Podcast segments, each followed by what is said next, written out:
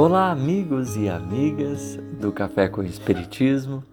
Aqui é o menino e com muita alegria começamos aqui mais uma reflexão.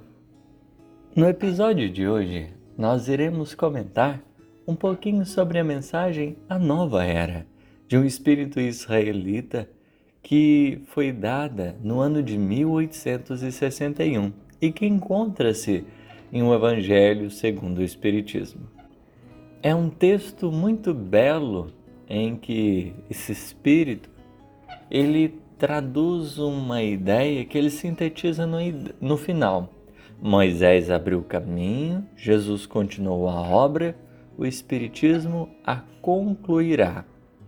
Em síntese, ele vem falar da, da, da revelação divina, desse percurso de trabalho de Deus no coração humano a revelação nada mais é do que Deus buscando a criatura.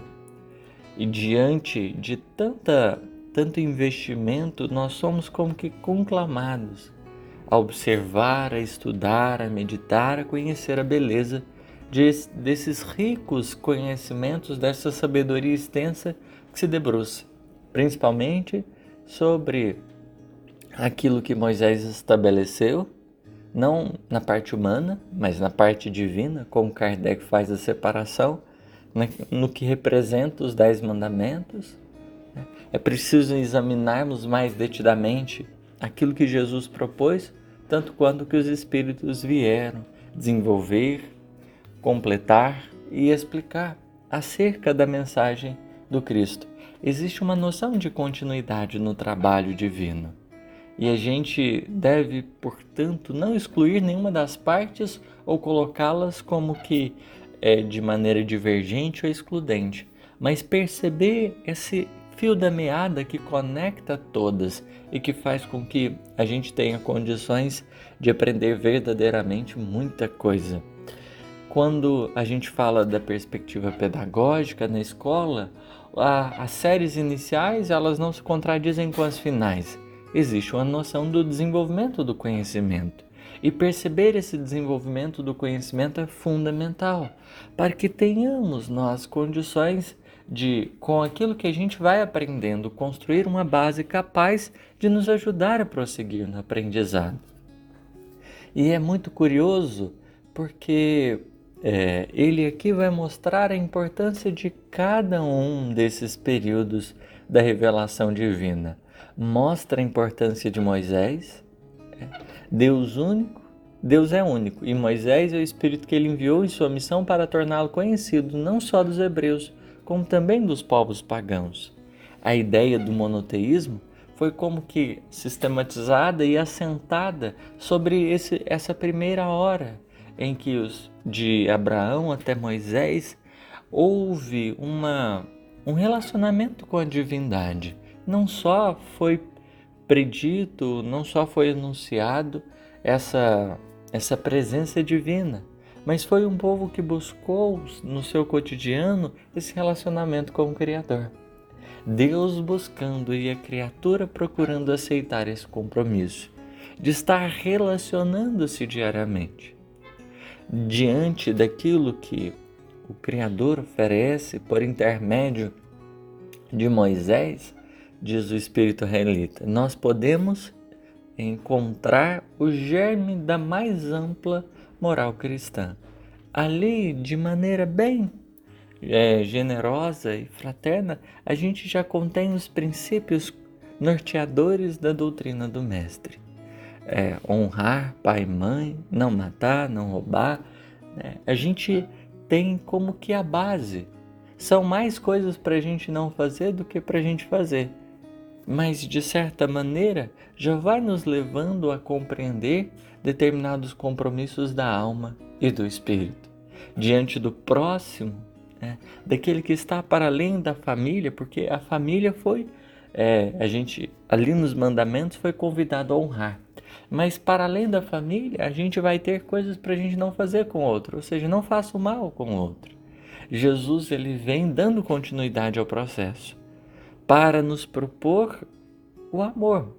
Ou seja, olha, o que não era para fazer já disseram, agora eu venho né, ampliar esse olhar. Então ele foi, ele deu profundidade aquilo que era preciso a gente tomar cuidado em não fazer. E para além disso, ele fez o possível para nos ajudar a compreender o que é necessário ser feito, porque os espíritos já bem disseram. Não basta não fazer o mal, a gente tem que fazer o bem. Então, no, nesse primeiro momento, a gente tem muita coisa para não fazer. No segundo momento, com Jesus, a nossa ação ela vai sendo norteada para uma direção, tendo uma diretriz.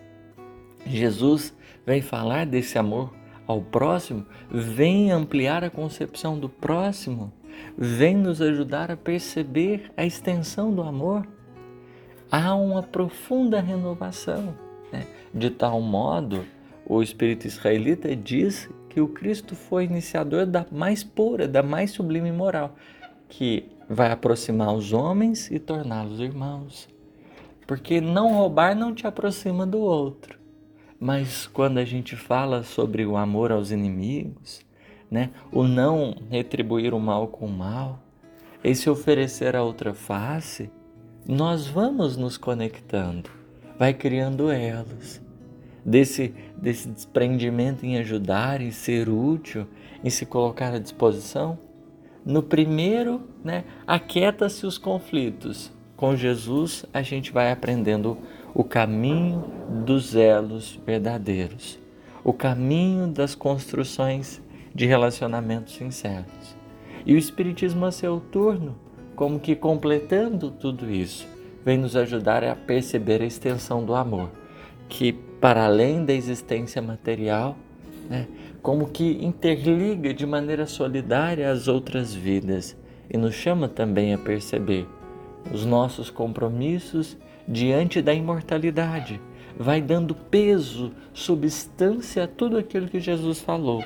Porque se até então pudesse ser interpretado a título de moralismo, no Espiritismo a gente percebe que, na verdade, o que Jesus falara, ele traduzir a ciência moral da vida, do universo, ao nosso coração. E, portanto, é praticá-la, vivenciá-la, pede um entendimento e uma compreensão não é uma coisa abrupta. O Espiritismo vem para os detalhes.